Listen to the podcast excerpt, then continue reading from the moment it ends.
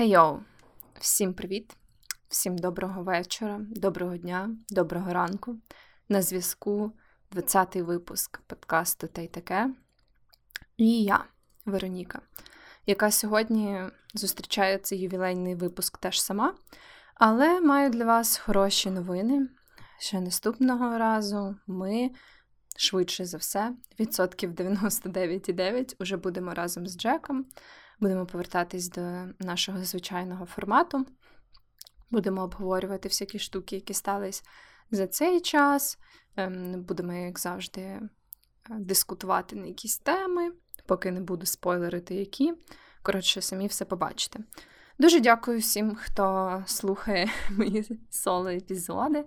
От, ем, Дуже дякую за підтримку і відгуки. Це було супер приємно для мене, бо, як я вже казала, це трохи страшний і важкий досвід.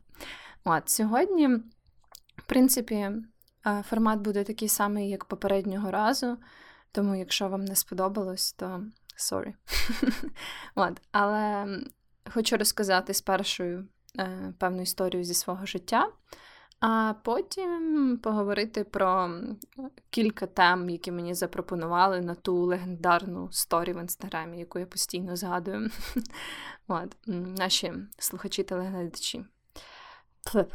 Слухачі телеглядачі. От. І історія, яку я вирішила розказати сьогодні зі свого життя, це про мій найгірший вечірковий досвід таку вечірку, коли я думала, що просто гірше бути не може все в моєму житті. І загалом я така людина, яка не надто комфортно почувається, е, почуває себе на вечірках. Ну, навіть не те, що некомфортно, просто я, скажімо так, трохи, можливо, зашвидко втомлююсь від них. Типу, всі оці там рейви, технотуси і так далі, вони, в принципі, мені імпонують, але я не можу е, зазвичай тусити там, прям, наприклад, аж до ранку. І я десь так. Така людина, що на кілька годин я можу прийти на такий івент, провести там гарний час, і мені вже, в принципі, цього досить. Я з задоволенням би пішла додому. Власне, у мене була така подруга, була, от, ем, яка дуже-дуже обожнювала всякі вечірки, і вона якраз була зовсім протилежною е, за вечірковим темпераментом людиною. Вона обожнювала залишатись просто до останнього, до 6-7 ранку, як зазвичай тривають більшість вечірок, потім ще на автопаті. Коротше, вона обожнювала тусити просто до останнього. І вона робила це часто, регулярно, з задоволенням і часто запрошувала мене на ці двіжухи. От, я, звісно, як хороша подруга, можливо, нормальна подруга, от, не буду собі лестити, погоджувалась, але зазвичай зйобувала раніше за неї. І якось вона запропонувала мені поїхати в Київ на психоделічну вечірку. Tипу, там, де грає психоделічна музика, і відбуваються психоделічні штуки. І вона сказала, що це буде за містом, і особливо не вдалась в деталі, як саме це буде відбуватись. Е, напевно, більшість не знає наших слухачів, а може знає про те, що Київ це моє рідне місто, хоча я живу у Львові вже дуже довгий час. Але для мене це була якби непогана пропозиція, бо я могла це сумістити з візитом додому. Я могла там приїхати, грубо кажучи, перевдягнутись, сходити в душ, почилити і ввечері поїхати з нею на вечірку. Тому я сказала: Окей, давай. Я приїхала додому зустрілась зі своєю родиною, мене погодували, я помилась, поспала, відпочила, і, в принципі, ввечері вже була готова е, йти на цю вечірку. Власне, коли вона сказала за містом, чомусь я собі уявила, що це буде, ну, якби доволі е, цивілізовано. Не те, що чи це буде там, можливо, десь в якомусь парку або там біля, не знаю, якоїсь водойми, але що це буде приблизно, не знаю, як фестиваль такий маленький, де будуть якісь е, штуки на кшталт е, місця для відпочинку, якесь приміщення, е, де можна знову ж таки там погрітись, е, просто побути, відпочити. Тобто, ну, якісь оці такі ознаки цивілізації я собі уявляла, е, що там будуть. І ми приїхали на якусь одну з кінцевих станцій метро в Києві. Можливо, це було щось типу Героїв Дніпра. От, е, І звідти нас мав забрати трансфер. Знову ж таки, це не викликало в мене ніяких підозр. Я була на таких там фестивалях, не знаю, заміських, типу там файного міста і всяке таке. І я думала, що це буде знову ж таки приблизно та сама історія. І ми сіли на цей трансфер, який виглядав просто як е, це така звичайна жовта маршрутка, е, всім відома. От, Ми сіли на цей трансфер, його, правда, супер довго не було, але знову ж таки ми подумали, що ну, якісь організаційні моменти. І ми їхали на цій около маршрутці. І ми їхали, їхали, їхали. Ми доїхали до Київського водосховища, і я думала, о, все, супер, типу, тут десь близенько траса, ми собі десь зачілаємо. Коротше, йдемо цей фестиваль, цивілізація близько, все супер. І в цей момент ця маршрутка повертає в ліс. Там не було взагалі ніякої дороги, асфальтованої, нічого. Там була просто якась стежка, яку ми бачимо, напевно, тільки водій цієї маршрутки. І ми просто хуярили крізь ліс, по вікнах так ем, били гілки, дерев, яких ми зачіпали. Ми не розуміли взагалі, куди ми їдемо. Освітлення було дуже погане. Це було прям як сцена з якогось фільму жахів. Коли ми доїхали, ми зрозуміли, що це просто якесь рандомне місце посеред величезного лісу. І ми просто йшли ще деякий час пішки, якби просто прибирались через ці хащі, поки не вийшли на якусь галявину. І я хочу сказати, що я була вдягнена не для такого дерьма, бо я не те, що вдягнулася там супер якось, е, не знаю, нарядно, бо якщо ви знайомі з культурою таких аля альтернативних вечірок, напевно, ви знаєте, що люди зазвичай не вдягаються там, як, наприклад, в нічний клуб. Типу, все одно всі стараються вдягнутися більш-менш комфортно. Але я не була вдягнена для того, щоб бути прямо посеред лісу, бо на мені були якісь такі черевики Оксфорди, я щось таке пригадую, просто якісь джинси, е, там якийсь топ чи футболка, і доволі легка шкірянка. І все. А, ще капелюх. На мені був капелюх. І з часом, тобто ми, коли прийшли на цю глявину, на якій мав відбуватись цей фестиваль, М'яко кажучи, там не було особливо нічого. Там поставили якусь, ну, власне, цю діджейську діджейський пульт, установку, е, трошки прикрасили саму галявину, е, яка мала бути танцполом, там якимись декораціями, полотнами розмальованими. І був просто теж трохи збоку столик. І така мінімальна палатка, в якій продавали якісь солодощі і чай. І це було все. Там не було ніякого приміщення, там не було ніяких туалетів, нічого. І всі, майже всі люди, які приїхали туди, приїхали як зібрані як в похід, і в діті як в похід. Типу, в них були палатки, спальні мішки, карімати, це все.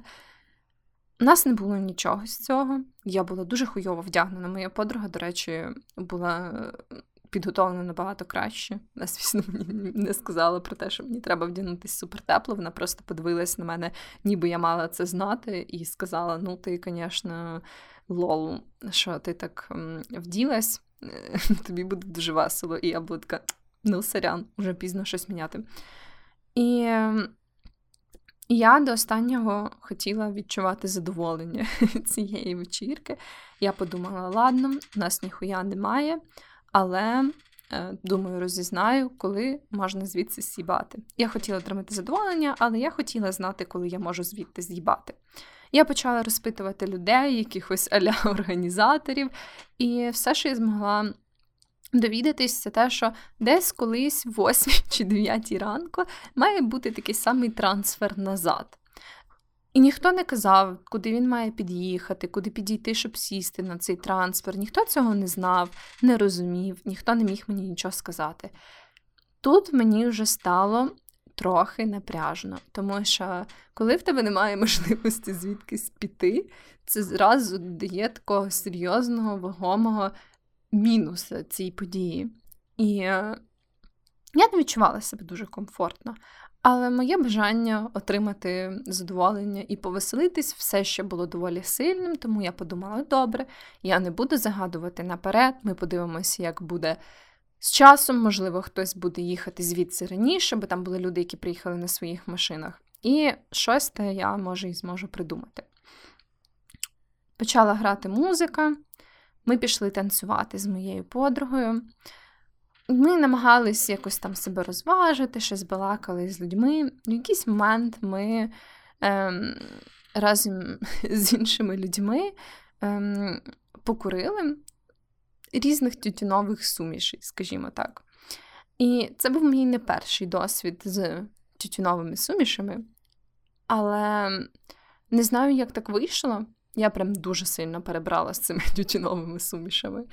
І спочатку мені ще було нормально. Я щось собі танцювала, залипала на ці полотна, все було добре. Мені ставало все холодніше і холодніше, бо я хочу ще раз наголосити, що я була вдягнена в топ і легку шкірянку в той час, як в лісі вночі стає піздець, як холодно. І я залипала на ці полотна, але так як мені ставало все більше і більше дискомфортно, коли ти покорив тютюнових сумішей, ти відчуваєш це набагато гостріше. І я так Мені здавалось, що я вже дуже сильно замерзаю. Я не можу оцінити, наскільки мені було холодно насправді, але сприймалось це дуже жорстко, дуже дискомфортно. Я вирішила піти погрітись біля вогню, відійти від своєї подруги. І ем, коли я відійшла, там вогні були розпалені теж рандомними людьми в рандомних місцях, і вони не були зразу біля сцени, біля цієї галявини, вони були в лісі. І коли я зайшла в цей ліс, і просто сів біля вогню. Мені все ще було дуже холодно, я не могла зігрітись навіть біля вогню. І я розуміла, що це все, це вся обстановка надзвичайно сильно тисне на мене, тому що навколо мене дуже темний ліс. Там немає ні, я розуміла, що немає ніякої цивілізації. Я нікого не знаю, крім своєї подруги. Всі люди почали мені здаватись дуже напряжними, дуже неприємними. Я ні з ким не хотіла спілкуватись. І в той же час мені супер холодно, супер дискомфортно. Я розумію, що я ніяк не можу звідси піти. І комбінація цих всіх речей насправді дуже сильно почала мене виносити, дуже сильно почала мене тривожити. Мені було максимально погано і ем, ментально. І в якийсь момент це перейшло навіть в якісь фізичні відчуття. Мені здавалося, що моє серце б'ється надзвичайно швидко, просто неймовірно швидко. Мені здавалося, що зараз в мене станеться якийсь серцевий напад. У мене була прям дуже серйозна параноя і дуже серйозний напад страху. І в цей момент уже до мене приєдналася моя подруга. Вона теж прийшла погрітись до вогню. Вона почала питати, як я себе почуваю. Очевидно, я виглядала не дуже добре, бо вона була дуже занепокоєна. І я так їй сказала, що. Знаєш, я думаю, мені треба викликати швидку, бо моє серце б'ється дуже швидко, і я думаю, що в мене зараз буде серцевий напад. Вона попробувала мене заспокоїти, в основному через те, що швидку, звісно ж, в це рандомне місце в лісі викликати було неможливо. От Вона попробувала мене заспокоїти, ще щось, ще щось. Е, почала там відволікати мене якимись е, історіями. Мені було надзвичайно хуйово, мені реально було дуже погано. Мене якби там не нудило фізично, крім цього сильного серцебиття, в мене не було якихось особливих там симптомів, ще щось, але ментально мені було просто ужасно. І я все ще не могла зігрітись. Моя подруга попросила якогось рандомного типа, який теж тусив з нами біля вогню, ем, щоб я погрілася у них в палаці, бо е, якраз вони розклали цей вогонь, і він і його компанія. І вона бачила, я так розумію, що там десь була поруч е, їхня палатка. І він щось почав вийобуватись, я як зараз це пам'ятаю, він щось почав казати, типу, о, я не знаю, я не знаю, чи мої друзі будуть не проти. Коротше, якусь таку хуйню. В результаті він так і не пустив мене в свою палатку. Ну, я подумала, що, звісно, їбись воно конам, але ладно. От, я була доволі схарана на цього чувака, але я думала, що я помираю, тому це трохи мене відволікало. От. Моя подруга далі продовжувала зі мною сидіти, мені все ще було хуйово. Я просто я була в якомусь ніби іншому світі. Я якось до кінця не розуміла, ем, як відбувається, як проходить час. Я просто хотіла, щоб це все закінчилося. Я просто хотіла додому, е, в тепле ліжечко і все. Вона в якийсь момент ем, знайшла якісь незрозумілі покривала. Здається, це були просто коцики людей, які продавали якраз ті чаї солодощі. Вони були єдині, в кого були якісь зайві покривала. Вона позичила їх, накрила мене, мені стало трохи краще.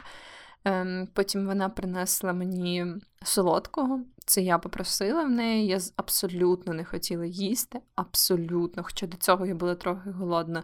Але я знала, що коли ти покурив дуже сильних е, тютюнових сумішей, добре щось поїсти, Ем, і солодкого в тому числі. Тому я попросила її купити мені якийсь солодкий чай. Вона це принесла. І це було найгидотніше. Мені здавалося, що це найгидотніші солодощі, які я пробувала в своєму житті. Я впевнена, що насправді вони не були такими. От, Але в тому стані мені здавалось, що це надзвичайно що це просто ніби концентрований цукор, щось таке приторне, ужасне, з жахливою консистенцією. Я ледь вона принесла мені якісь три, походу, десерти, якісь такі непонятні штуки. От, І я змогла запхнути в себе тільки один. От. Після цього з часу мені стало трохи краще але я все ще відчувала в собі це нестримне бажання з'їбати. І е, це вже була, коли мені покращило, звісно, спершу я була дуже задоволена, тому що я думала, Боже, тепер я не помираю. Я відчуваю себе як людина, яка повернулася до життя. Я розумію, що вже все не так хуйово, типу, вже цей таке ментальне запаморочення пройшло. І цьому я дуже тішилась. Чому я не тішилась, що це вже була четверта чи п'ята ранку, коли мене так відпустило, і ми все ще не знали нічогісінько про те, як ми будемо добиратись назад. Я пробувала робити спроби знову і знову і питати людей, коли буде цей трансфер, коли буде самий перший трансфер. Будь ласка, мені дуже треба самий перший трансфер, бо я хочу додому до мами. От. І ніхто нічого, ніхто, ніхто нічого не знав, ніхто нічого не міг нам сказати. В результаті, коли стало світлішати, напевно, це вже була десь шоста чи сьома ранку, ми зрозуміли, що треба брати це діло в свої руки. І ми просто пішли на трасу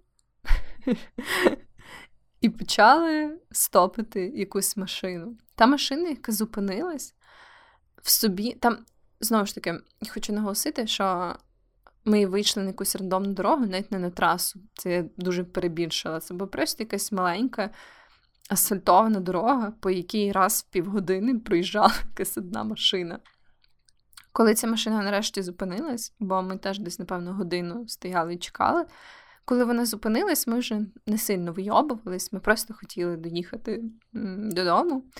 І е, там Всередині було здається, двоє чоловіків, які виглядали надзвичайно суворо. Вони не казали нам взагалі нічого. Коли ми запитали їх, чи вони їдуть до Києва, вони тільки кивнули, вони були супер мовчазні. Вони ніби були з якогось такого, не знаю, фільму Гая Річі. Типу, здавалося, що вони везуть, типу, якісь тонни наркотиків і можуть просто нас підвести заодно.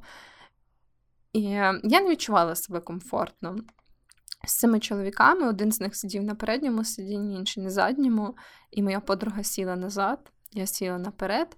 І я не знаю як, але вона просто заснула. В ту саму секунду, коли ми сіли в цю машину, вона просто заснула, і я не могла. Взагалі розслабитись ні на секунду, тому що весь час, поки ми їхали, я дивилась, чи вони повертають в правильні повороти.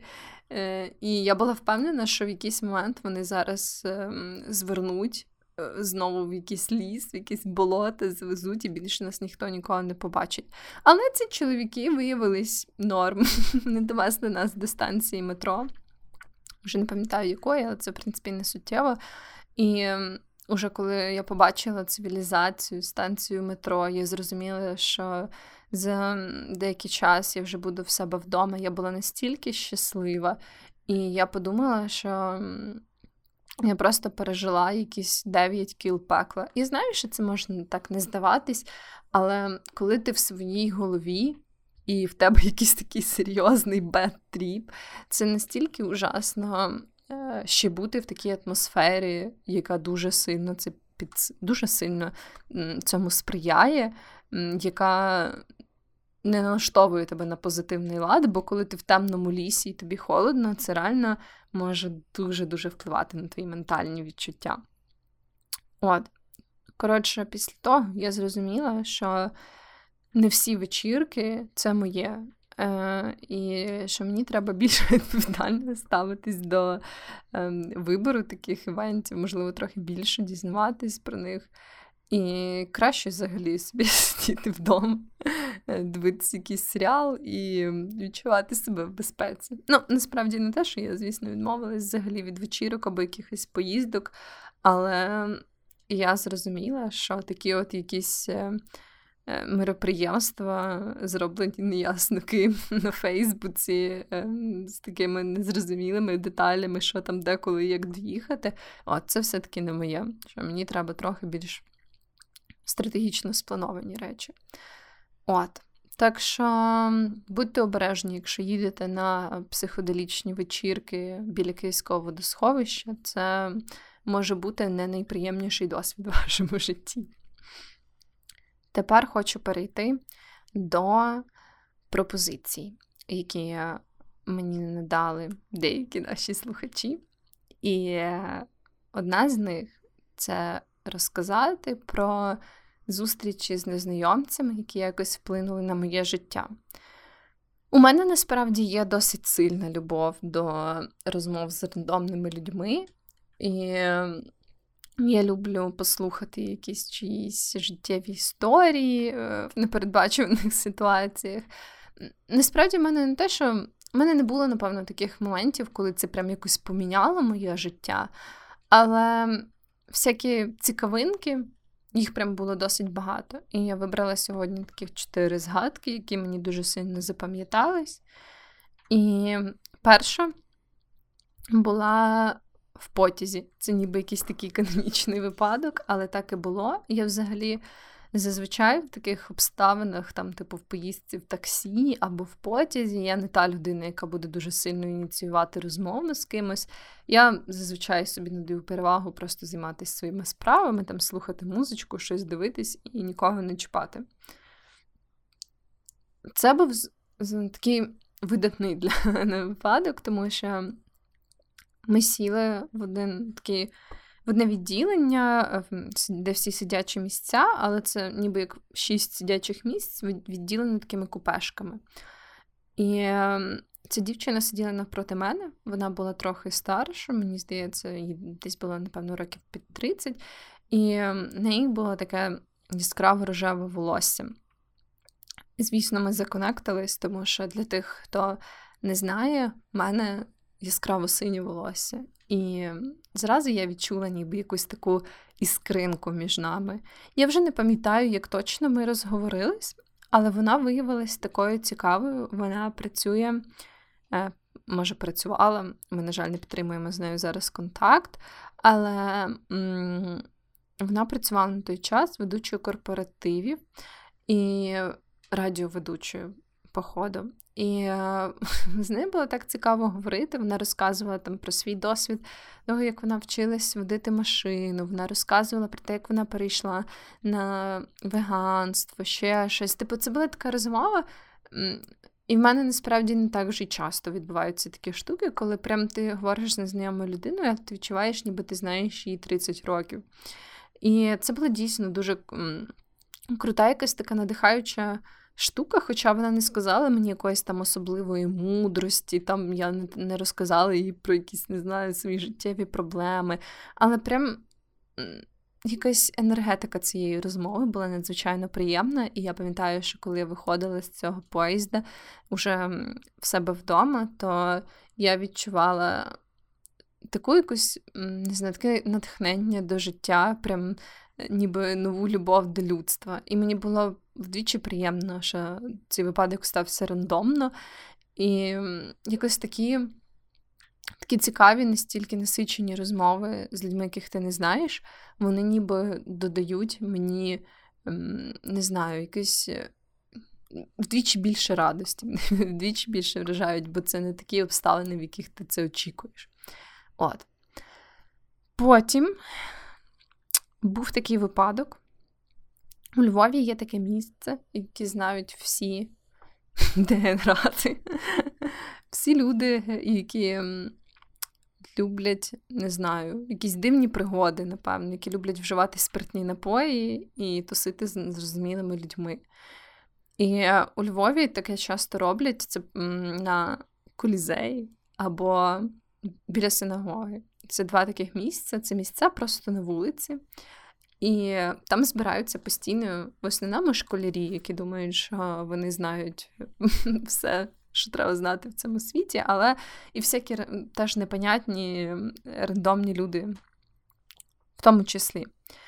І деколи в роки моєї молодості я любила зі своїми друзями заходити на такі місця і чилити там зі спиртними напоями. І останній раз я там була, здається, рік тому. Так, напевно, що десь так, десь рік тому. От, З часом е, моя любов до часопроводження зі спиртними напоями дуже сильно послабилась, і, відповідно, послабився інтерес до таких місць, як Колізей і Синагога. Але, в принципі, ем, деколи мені цікаво там посидіти. Зазвичай я вже навіть не займаюся розпиванням алкогольних напоїв. Там просто мені цікаво бачити, я ніби як як ці старі люди дивлюсь на себе в молодості е, і згадую, як мені жилось тоді. І ем, в один з тих випадків, коли я ще активно тусила на колізеї, то мені запам'ятався такий джентльмен, який всіх питав про смерть. Я пам'ятаю, що він підходив до якби кожної нової людини, яка приєднувалась до цієї компанії непонятних людей. І він казав, що він завжди для того, щоб зрозуміти людину, питає її два питання. Що ти думаєш, відбувається після смерті? І що б ти хотів або хотіла, щоб відбувалось після смерті? І мені здалося це дуже забавним, тому що в цьому контексті людей, які просто собі щось там Е, не знаю, шкаляють один в одного сигарети, розпивають портвейн і сімерки. От, розмовляти про такі штуки. Це доволі якось іронічно, не знаю, напевно, напевно, іронічно це те слово. От. І він насправді був доволі цікавий чувак. Серед таких людей, які люблять проводити час на колізеї і синагозі, насправді часто зустрічаються класні люди.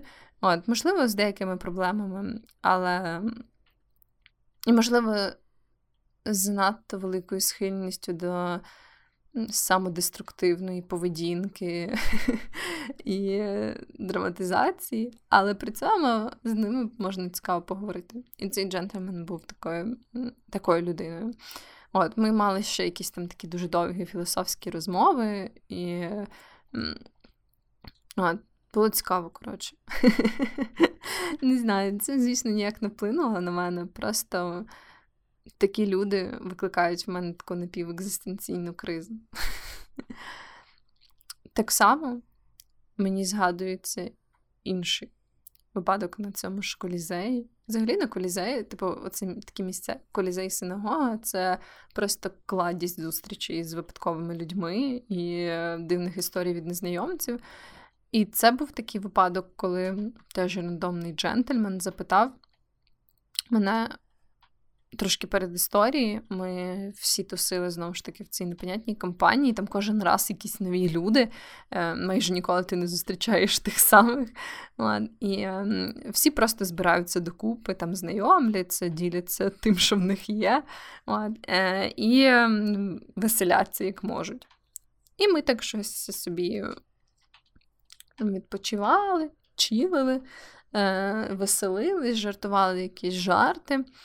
І е, в якийсь момент цей чоловік такий дуже драматично подивився на мене і сказав щось типу: От я бачу, що ти така зовні весела людина, яка там сміється, щось жартує, але скажи мені, чи в тебе справді все в порядку? Я відчуваю, що всередині в тебе зовсім все інакше.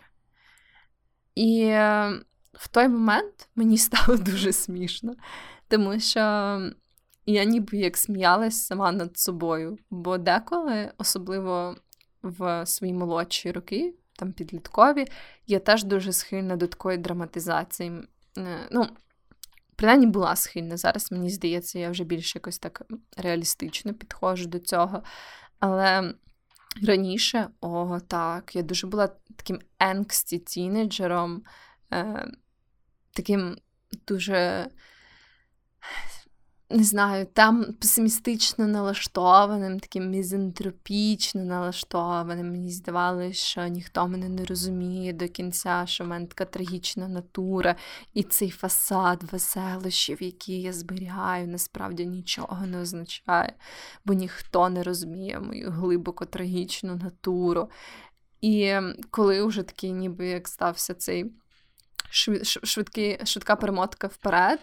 І я стою біля цього чоловіка, який мені каже: я розумію, що насправді в тебе щось не так.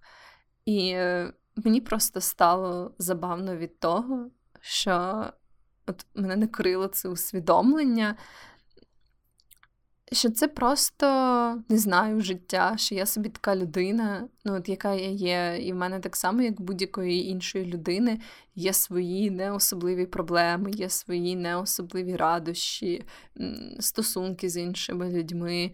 І Деколи я роблю якісь класні штуки, деколи якісь хуйові, е, деколи класні для себе, хуйові для інших, або навпаки. І що це все ніби як частина життя, що я не є якась особлива, що е, немає такого, що світ мене не розуміє. Типу, от я собі просто живу, і в мене немає якоїсь цієї цілі показати своїм фасадом, що я от така класна, а насправді всередині, що це ніби як все це здалось мені такою смішною овердраматизацією, і цей чоловік в той момент ніби як втілив собі.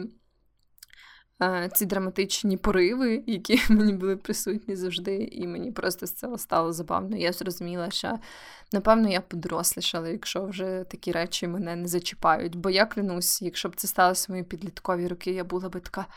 Та, він дійсно зрозумів, яка я людина у нас, напевно, якийсь особливий connection, бо він бачить повз цей мій оптимістичний фасад. Він бачить, яка я насправді. От. Але такого не сталося, і слава Богу. І останній випадок, який я спеціально залишила на кінець, бо мені він здається самим прикольним. Можливо, це через те, що він стався зі мною, якби це найсвіжіший, скажімо так, спогад. І це сталося взагалі теж дуже рандомно, неочікувано, не на колізеї. Я просто їхала в автобусі, вийшла на своїй зупинці, і разом зі мною вийшла така жіночка, яка виглядає як типова жіночка. В неї були такі ці клітчасті сумки, хустка на голові. Оце все. Ну, типу, знаєте, я думаю, ви уявляєте цей такий збірний образ жіночки. І коли ми вже вийшли разом з нею на зупинці, вона раптом мене питає де я купую фарбу для волосся. Це вже був той момент, коли в мене було синє волосся. І я зазвичай дуже насторожено ставлюсь до таких питань, е, особливо від таких типових жіночок, тому що життя мене навчило тому, що зазвичай після цього йдуть якісь там розмови про те, а що це таке, а на що, а для чого ти це робиш, а ти і так дуже гарна, на що тобі це все. От, коротше, я вже була така всередині налаштована на те, щоб зйобувати. Просто будь-які ситуації налаштована на те, щоб зйобувати. І я щось там їй розказала, кажу, там-то і там-то замовляю в інтернеті, в основному, бла бла бла. І вона каже: О, дуже вам дякую за інформацію, того що я собі теж думаю про те, що, можливо, хочу пофарбувати волосся в яскравий колір, бо я оце слідкую за спільнотою веганів-анархістів. І там в однієї дівчини дуже гарно пофарбоване волосся. Я от з того моменту почала цим цікавитись. І я була така: воу-воу-воу-воу-воу, вегетів анархістів. І я щось їй про це запитала, і вона так, типу, дуже повсякденно мені почала розказувати. Каже, да, я от слідкую там з усякими цими соціальними рухами, там протестами, е, різними ідеями, типу, як там е, модифікувати наше суспільство туди-сюди. І ми з нею так розговорились про ці всі штуки. Потім виявилось, вона трохи розказала мені там про себе, так теж невзначай про те, що вона працює просто собі на ринку, типу, продає там якісь штуки. І ем, що вона, е, якби незважаючи на те, що в неї небагато вільного часу, що вона так цікавиться там в інтернеті, читає про всі е, там дійсновітні тенденції, взагалі суспільні, і що вона вчить італійську і дуже хоче переїхати в Італію, бо вона відчуває, що тут якби її життя не зовсім її влаштовує. І мене якось так це вразило. Прям, знаєте, ну. Я завжди розумію, що не варто там судити людину з вигляду і так далі. Ми всі знаємо ці такі істини, але все-таки, як би ти не хотів, я впевнена, що всі якоюсь мірою роблять ці такі якісь поспішні висновки про людей, участі на тому, як вони виглядають. І я абсолютно не очікувала від такого. Абсолютно. Вона все, що вона мені там розказувала про свої подорожі, про те, як вона ем, не знаю, справляється зі своїми життєвими ситуаціями. Це було настільки прогресивно. Мені здавалося, що це говорить реально якийсь там, не знаю, мій одноліток. Ну, типу, максимум людина трохи старша. В неї були настільки якісь вільні думки, такі сучасні і прогресивні. Я була така вражена. Мені прям дуже хотілося не знаю, щось для неї зробити. Ми так гарно з нею говорили, і я пам'ятаю, що я там пропонувала їй якусь допомогу з якимись штуками. Вона казала, та ні, ні, типу, все супер, я там сама справляюся, класно. І вона настільки мене вразила, мені здається, вона сама не усвідомлювала, наскільки вона мене вразила. Ми щось проговорили з нею там годину чи півтори, просто стоячи біля цієї зупинки. І ем, вона вже там, я теж поспішала, вже трохи замерзла, і я прощалася з нею так само з такою теплотою на душі, і такими людьми я просто захоплююсь, які, е, незважаючи там на якісь важкі обставини, незважаючи на не знаю, свій вік, вони не шукають там виправдання тому, щоб е, законсервуватись в своїх ідеях, а продовжують досліджувати цей світ, продовжують дізнаватись про нього. Для мене це просто охуєнно. Я би дуже хотіла з віком бути саме такою людиною. І коли я бачу такий приклад в реальному житті, мене надзвичайно це вражає в найкращому сенсі цього слова. Фу, Думаю, на цьому варто закінчити про сегмент е- зустрічі з незнайомцями. От, в мене, звісно, були ще всякі інші випадки, але я так покопалась в своїй голові і вибрала ті, що мені здались найбільш забавними або цікавими. І наступне, про що я хотіла сьогодні поговорити, і це вже буде завершальний такий собі сегмент на сьогодні, це про сукні і цицьки. Насправді, взагалі, про одяг, тому що одяг це одна з великих моїх любовей в житті. Я дуже люблю одяг, і я прям. Ах, Якби не знаю, я, мені було б дуже важко відмовитись і бути мінімалістом в цьому плані. Е, ну, як мінімалістом, мені було б дуже важко буквально мати там кілька одиниць одягу. Я не можу, як не знаю, Стів Джобс ходити е, в однакових е, гольфах і джинсах і кросівках. Для мене одяг це прям мистецтво. Я обожнюю ці якісь дивні предмети одягу, якісь странні поєднання, або навіть не странні, ті, що мені просто здаються якимись класними. Для мене це прям мистецтво вдягнути себе. От інших людей я не вдягаю, тому нічого не можу про це сказати. От. І я реально відчуваю, як я самовиражаюсь е, через одяг. І через те я насправді, типу, в мене немає такої штуки, що якщо я бачу, що людина в принципі не зважає на свій одяг, в мене немає такого, що я її там засуджую або ігнорую. Ну, типу, не те, що я якось розрізняю, наприклад, там, чи я можу бути другом з цією людиною або друзями, от, як базуючись на тому, чи вона приділяє увагу своєму одягу чи ні. Але я дуже цим захоплююсь і ціную це в людях, коли люди своєю зовнішністю якось самовиражаються. От коли вони дозволяють своїй зовнішності показувати щось про них самих. Це прям для мене такий дуже. Не знаю, не можу сказати, що це плюс, людині як людині, але, типу, ну, не знаю, що це я там. Ну, ви поняли, да.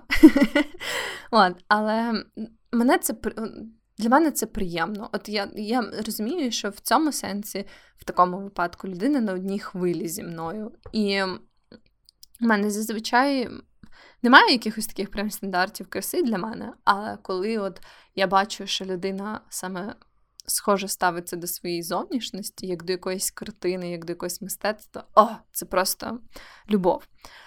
От. І ем, я помітила таку штуку, що дуже важко деколи самовиражатись через одяг.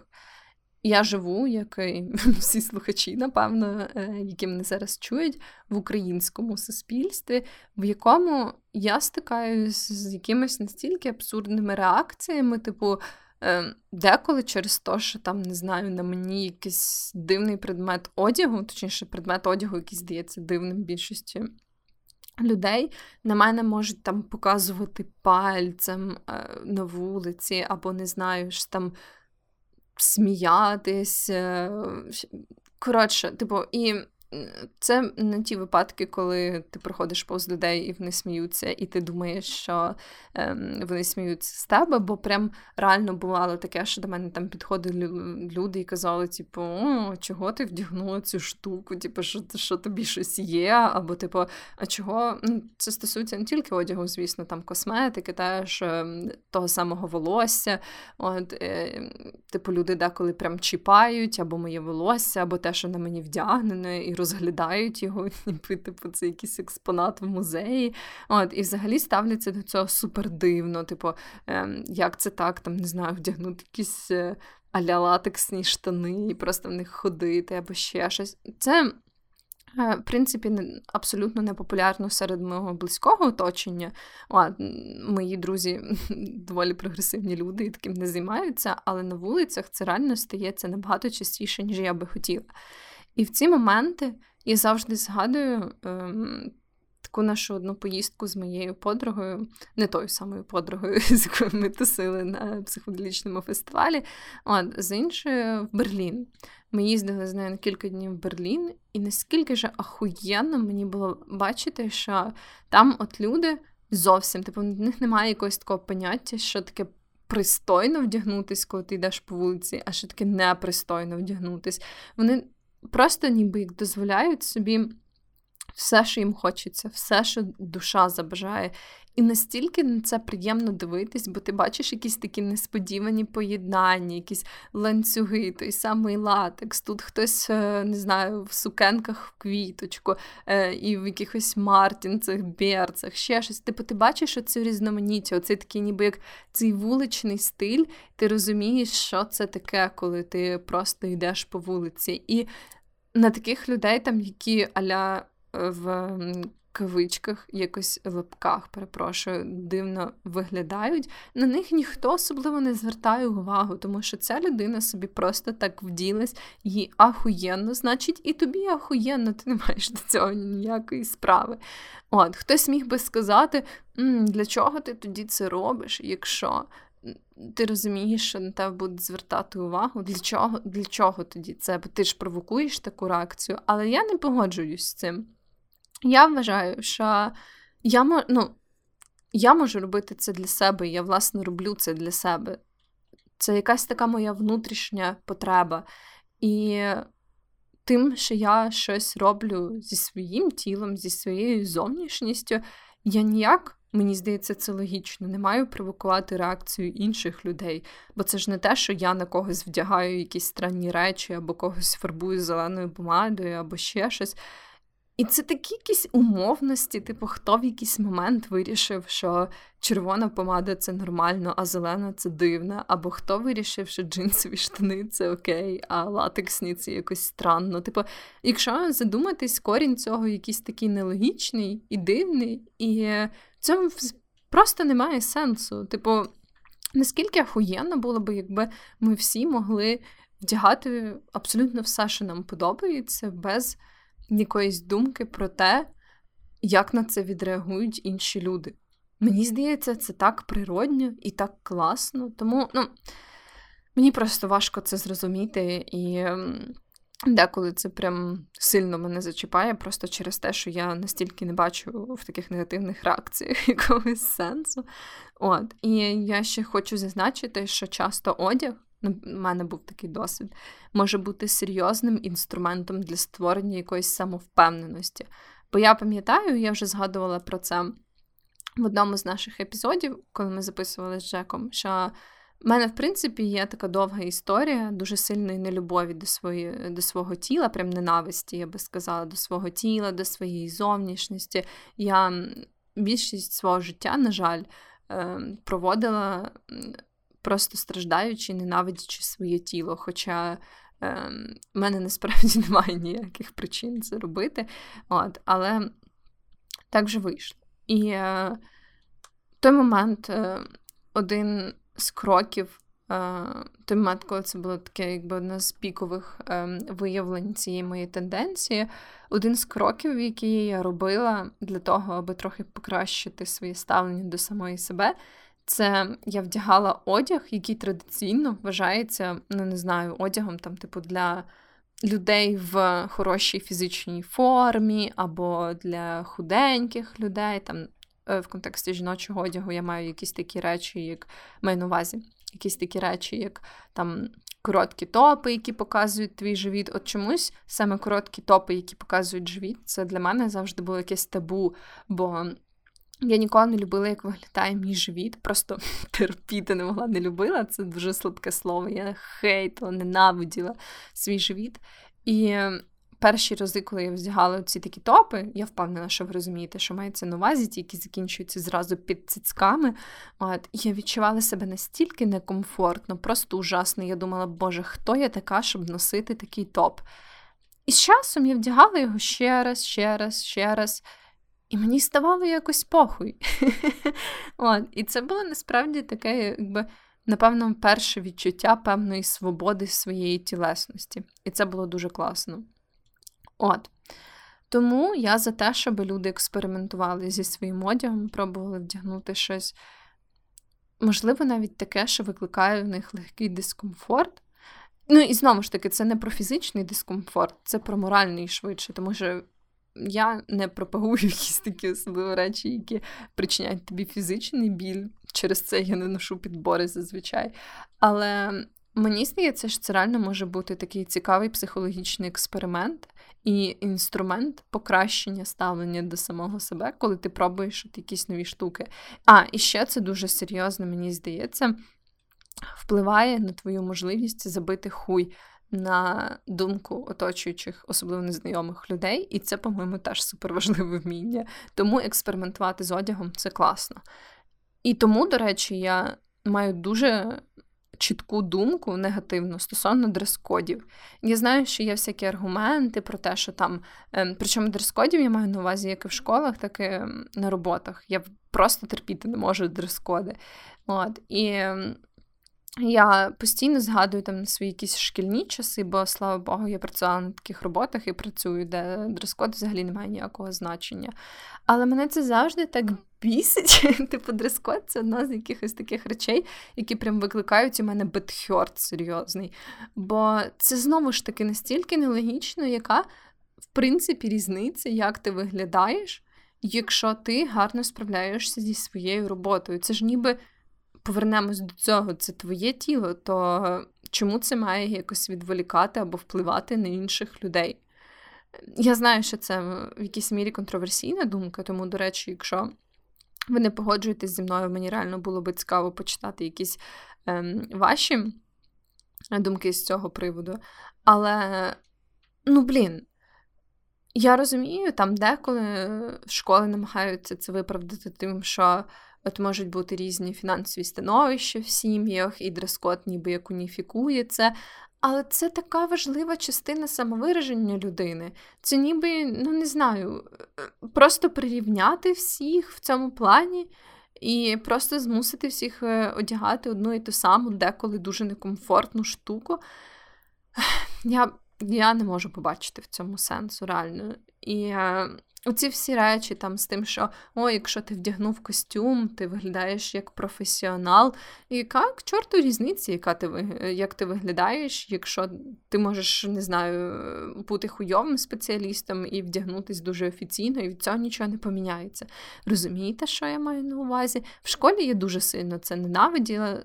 Для мене все, в принципі плані дрес-кодів зводиться до школи, тому що е, це був такий довготривалий період мого життя, коли я якось боролась з цим активно. І я пам'ятаю, я в принципі була таким непокірним тінейджером, непокірним підлітком. І Оце мене особливо сильно виносило. Це питання дрес-коду. У е, мене навіть були такі випадки, коли мене через це викликали до директора. І знову ж таки, не те, що я робила якісь там неймовірні речі, які були надзвичайно скандальними. Я там, е, У мене є така легендарна історія, яка називається. Історія про фіолетову помаду, коли якось е, цілий день мене викликали до завучів, директорів на уроках, там змусували, змушували стояти, е, просто поки всі інші робили якісь там штуки під час уроку тільки через те, що в мене була темно-фіолетова помада. І це мені видається таким абсурдним. Моя школа, в принципі, була ще доволі непоганою в цьому плані. Нам дозволяли аля якісь такі. Різні штуки вдягати, от, типу, не було якихось прям настільки суворих обмежень, там, що тільки цей піджак, тільки ця спідниця або тільки ці брюки. Але мене все одно це бісило, чого темно-фіолетова помада це не окей. І ем... коротше, це е, тоді я відчувала себе справжнім революціонером, і насправді я пишаюсь собою ем, через те, що я тоді могла відстояти свою думку, бо я завжди відстоювала свою думку. От, Думаю, це. Спровокувало е, багато сліз і нервів е, якихось там моїх вчителів і вчителів, але я вважаю, що це було потрібно, тому що, ем, сподіваюсь, це був крок в світле майбутнє, коли з часом всім буде похуй на те, як ти тягаєшся. Головне, щоб тобі було комфортно і чудово і прекрасно. От. Знову ж таки, якщо маєте якісь думки, або, до речі, свої якісь цікаві історії про зустрічі з незнайомцями, взагалі, все, що завгодно, якщо хочете побалакати, то або пишіть нам на емейл, або в наші особисті сторінки, які завжди є в описі під цим подкастом, де би ви його не слухали. От В Телеграмі, в всяких додатках, де завгодно, ви завжди зможете знайти цю інформацію. І я, як і Джек, я впевнена, будемо дуже раді почути все від вас, все, що завгодно. Дякую, що сьогодні були зі мною. До наступних зустрічей, як я вже казала, наступного разу я сподіваюся, що буду не сама. От попереду нас чекають ще всякі цікавинки. Спасибі вам за підтримку в цей непростий бурхливий час. І розважайтесь, насолоджуйтесь життям. Я вас люблю.